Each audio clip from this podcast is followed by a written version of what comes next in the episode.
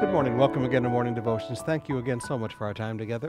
I want us to come back to John chapter 6 today, beginning with verse 4. Now the Passover, the feast of the Jews, was at hand.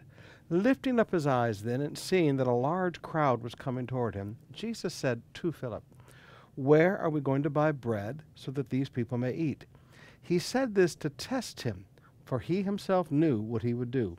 And Philip answered, 200 denarii worth of bread is not enough for each of them to even get a little. Now, notice this.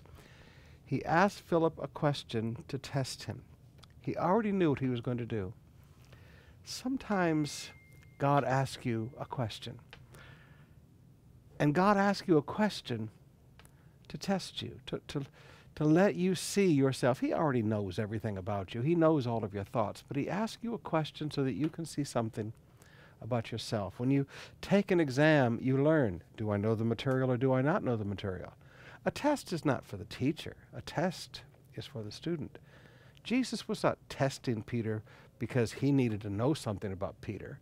Jesus was testing Peter so that Peter could know himself. And he did it by asking a question. Now, sometimes when Jesus asks us a question, we think that God doesn't know what he's planning to do. God always has a plan. The question does not come because he doesn't know what he's going to do. The question comes because he wants us to understand something about ourselves. So when God tests you, he doesn't test you with sickness, disease, poverty, pain. I'm sorry, that's old religious nonsense. Jesus carried that away on the cross. But he does test us by asking questions.